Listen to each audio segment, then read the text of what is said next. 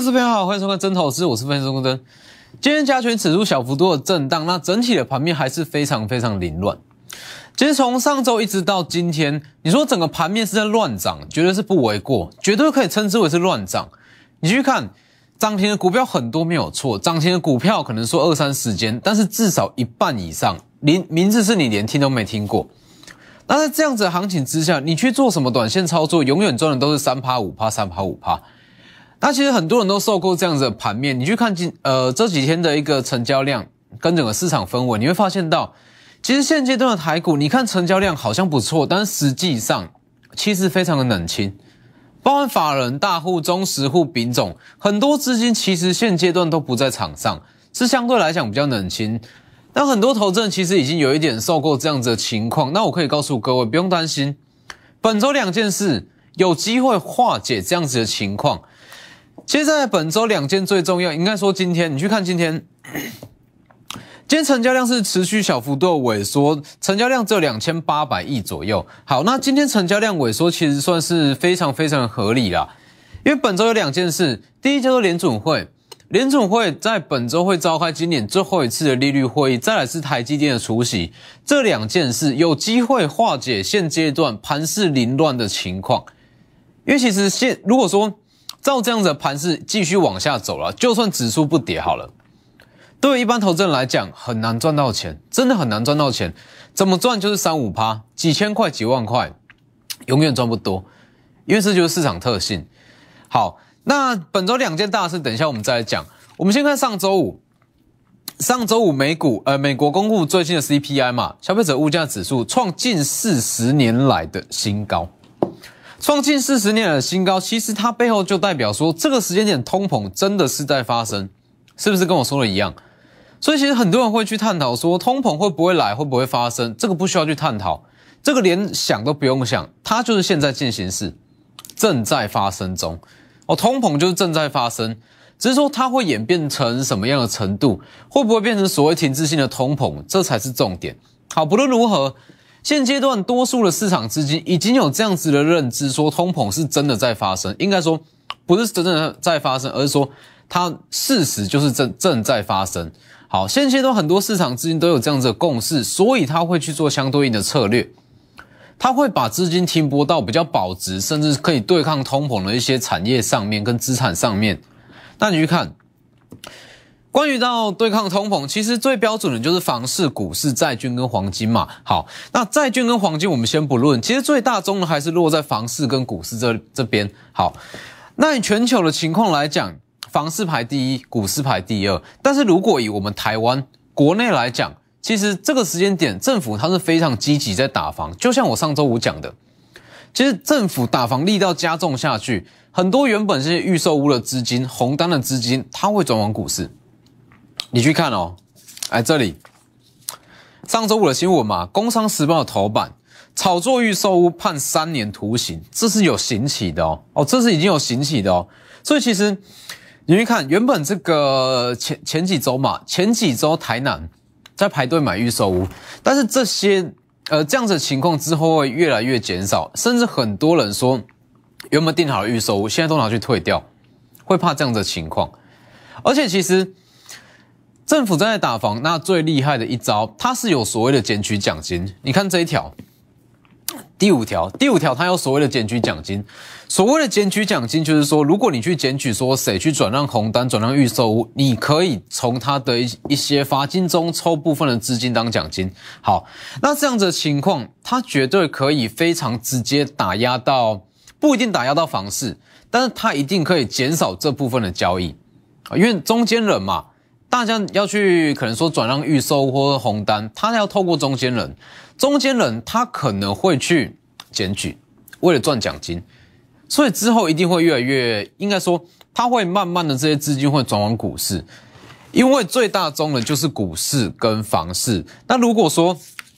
经过这样的情况，房市的资金它会慢慢转往到股市，因为通膨不变。通膨持续在发生，那这些比较偏向是保值的资金、避险的资金，它就会全部转往股市，所以股市会越来越热。所以说，在二零二二年，我们先不论产业展望怎么样，我们就先单纯看资金面就好。资金面一定会非常的火热。就像我上周五讲的，台面上你看不出来啦，但是台面下，其实红单它的高峰期，它每天的成交金额不会输给股市。那你就想，这些资金转移到股市，股市会多热，就这样的逻辑。所以其实这个时间点不用担心说会不会有行情怎么样，而是说整个市场进信心什么时候才会回笼，这才是重点。这样子的情况什么时候才会结束？说资金到处乱窜啊，肋骨轮动非常的快速，什么时候才会有真正一个大主流？因为就像我说的嘛，好，整个资金面是没有问题，绝对是没有问题。好，以股市来讲没问题。好，那只是说这个时间点，多数的市场资金它都在寻找所谓二零二二年的大主流，所以你会发现到，因为这个时间点有点利多空窗期，你说要再继续做一些。做梦的行情，做梦的股票，做梦题材好像也不是。但是如果要针对数字去买大展望，这个时间点又还不明确，所以才会出现说好像有一点点乱涨的感觉在。好，但是等本周，本周十四号跟十五号，本周二跟本周三嘛，联总会他会去召开今年最后一次的利率会议。好，那他召开这样的利率会议，不论他试出什么样的一个。的讯息，它会让整个美股或台股造成震荡，那它会有新的买点。好，新的买点，接下来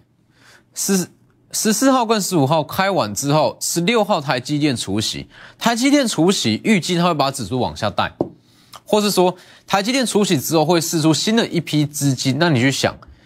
这批资金如果说。好，释出资金之后，那在之前又有所谓联储会的会议，让整个股票市场比较震荡，比较震荡之后，其实这些资金它就会去寻找一个更好的切入点。所以，其实你说现阶段的盘面非常的混乱，这是没有错，这绝对是正确。哦，盘面类股轮动非常混乱，那有机会在本周四之后结束掉。所以，其实很多的股票它最好的买点，预计就是会落在明后两天，这两天十四号跟十五号。因为你去看哦，上周五美股的 CPI 是创近四十年的新高，联总会预计啦，哦可能会去提前缩表，那应该说它的力道会越来越重，那甚至说可能会提前升息，这都有机会。但是不管我讲过嘛，其实提前升息或者说提前缩表，这都是好事，不需要妖魔化，这早晚会早晚会出现。那只是说这样子的情况出现，它可以促使市场资金进场。所以在这个时间点，那我还是要强调的是。这个时间点不用去做一些你连名字听都没听过的股票哦，涨停的股票二三十间，一半以上名字你都没听过，因为技术面转强，你硬去操作，你绝对抱不久，你也买不多，百分之百是这样。所以与其要这样，倒不如锁定二零二二年一个大主流，不可逆的大主流，提前去布局，利用它的震荡去布局，一旦它往上涨，你所有波会一起获利。最标准的一档就是上周五所讲的，上周我是不是有讲到一档？激起最低的网通厂，从十二月初就不断在预告激起最低的网通厂。上周五我还特别拿出来讲，周线转强，资金开始进场，本周有机会喷出主升段有机会出来。今天马上涨奇葩，这一档是什么？看一下，十一月十九，激起最低的网通股，当时有讲嘛？从原本的跌三趴一直到涨七趴，当时就有预告布局。EPS 预估二零二一是年增六成，创新高；二零二二年增四成，续续创新高。上周五又特别预告这一档蓄势待发，它就是三七零四的合情控，今天涨七趴，大涨七趴。你去看，在这个位置，所有的部位一起获利，这里买满，震荡布局嘛，你想怎么买就怎么买。这一根上来，你所有波一一口气获利，这才叫做股票。你去看哦，这一根长红就是这一天，从跌三趴一路拉到涨七趴，从这样的现象很明显看得出来，资金在进场。好，就是这一天，跌三趴拉到涨七趴，是不是跟我讲一模一样？合情控在二零二二年已知的 EPS 就去年嘛，去年 EPS 是一点九一元，那二零二一年预计是三到三点五元，是不是？三到三点五元就大约是年增六成左右。好，那二零二二年预估是大约是四到五元左右，EPS 续创新高，一样是持续年增，持续在放大，有数字，那又有元宇宙题材，为什么会说它有元宇宙？其实核心控它最主要是在这边平宽升级这是一个不可逆的大趋势。其实平宽升级这个东西，就像我讲的嘛，元宇宙它其中的关键技术一部分一定是平宽升级，平宽一定要够大，它才有办法去执行说这么庞大的运算资料跟一些数据，它才有办法。所以平宽它是最核心的一个关键技术，平宽升级，平宽升级，核心控它就会连带受惠哦，尤其是说，其实核情控那它跟起基其实它的性质是稍微有一点雷同，就是说。核情控啦、起基啦，它都是算是整个网通厂的龙头。好，那其实整个网通厂它在第三季，它有面临到一个问题，就是长短料跟缺料的问题。好，那缺料的问题，一些厂商他手上可能会有一些库存，那这些库存他会优先给就是市占比较大的一些龙头厂，核心控就是其中一档。所以其实像是核情控、像起基这类型的股票，它都会有拿料的优势。好，可能说其他的网通厂在缺料、缺货，它不会有这样子的问题。今天是不是大涨七趴？这才叫做股票啊！这个位置一路买满，一路买满，市价单随便买，想买多少就买多少。把部位建立起来之后，好，可能成本有高有低，不管一根上来，所有部位会一起获利。上周我预告起涨，今天马上涨七趴。这才叫做股票，这样子的操作绝对赢过你在那边操作实测短线价差，绝对还要好。所以其实这个就是现阶段的写照。你说今天核情控它有没有什么新的利多？也是也没有，它就是原本既有的利多。好，网通厂它的频宽要升级，EPS 数字非常的漂亮，既有的利多在那边。好，那只是今天刚好资金转进去，那这就是现阶段个股最佳的写照。你如果去用追着好追的好，那可能会说追在高点，它横盘呢大约是一到两周才往上创高。但是如果你是在它震荡期间把部位买满，一旦它起涨一根两根，整个资金部位会一起获利，这才是真正在做股票。所以在这个时间点，那我认为说大家是不用急啊，因为很多人会觉得说行情这么混乱，资金轮动这么快速，你想要去跟上资金的脚步，那我可以告诉各位，跟不上，绝对跟不上。资金轮动的速度绝对比你去看技术面的速度还要来得快。它可能盘中哦就开始转换，那当你收盘之后看到资金转到什么样的类股去追，结果又不小心被套在高点，所以这个时间点一定是针对数字强的股票提前去布局。你去看，在这个还没出来之前，不会有人觉得它会起涨，它就是在横盘整理往上拉。那要做到这样子的操作，震荡期间。反复布局，把资金部位买满，往上拉，所有部位一起获利。要达到这样子的操作，最重要的一点，你要有非常精准的营收预估跟产业的判断。而营收预估，我相信应该是不需要我再多说。你去看哦，上周五，因为你说这个位置，你营收预估一定要够精准，你才有办法在这个位置去把资金部位买满。否则你说上周五还没出来，今天这这一根长红还没出来以前，这里你怎么敢买？是吧？所以营收预估就非常重要。上周五台积电公布十一月份的营收，十二月十号公开公告嘛，十一月的营收一千四百八十二亿，月增十点二趴哦，月增十点二趴哦。好，大家去回顾一下，台积电十二月三号我说什么？十一月营收预估月增五到十趴，是不是？几乎跟我预估的是完全一模一样。我我预估它是五到十趴，月增五到十趴，开出来月增十趴，完全一模一样。好，这是十一月份的营收，台积电。再来，十月份的营收也一样，非常的精准。特别预告，台积电十月份的营收预估月减一成。十月二十七讲的，经过了十天。十一月十号开出来，月减十一点九趴，有没有？月减一成，跟我讲几乎是一模一样。如果我单纯跟你去喊多喊说什么好，营收会增加会成长干嘛？这倒是都还好。但是我是直接明确告诉你说会成长多少，会月减多少，这才叫做真正的精准度。所以这个时间点锁定好二零二二年的大趋势。锁定好它的营收，反复布局，一旦资金进场，所有不会一起获利，是现阶段最稳定的获利模式。那在本周一样会针对在二零二二年有机会成为大趋势的股票，反复下去做布局。利用广告时间直接来电，我们先先进段广告。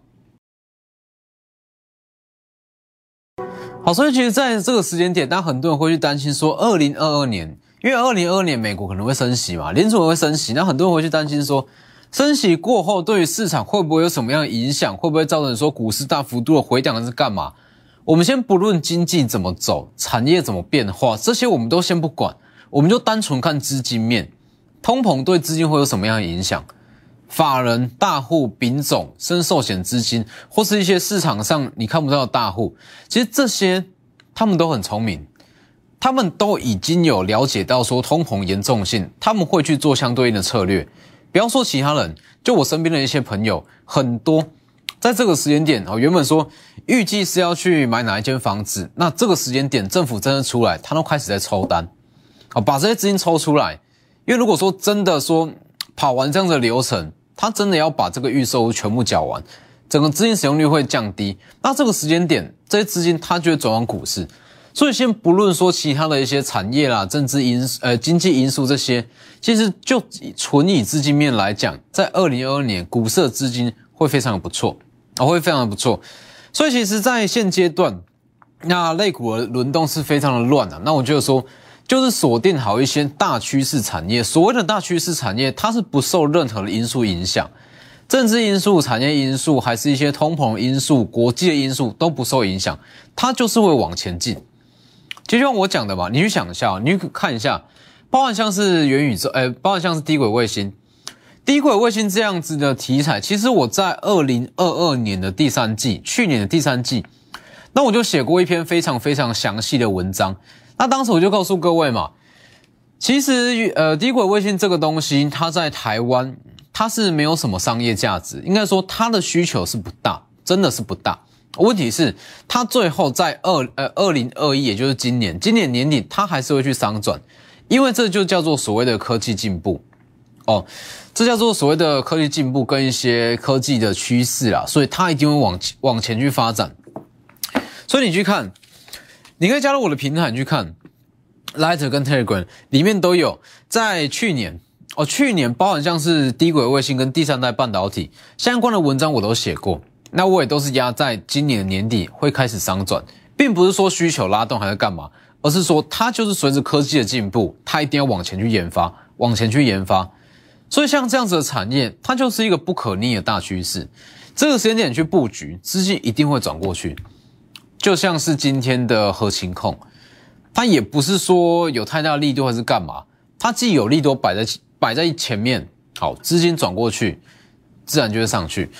好，所以其实包含除了像是低轨卫星以外，还有我一直在强调的台积电的先进制程，台积电先进制程也是一个不可逆的大趋势，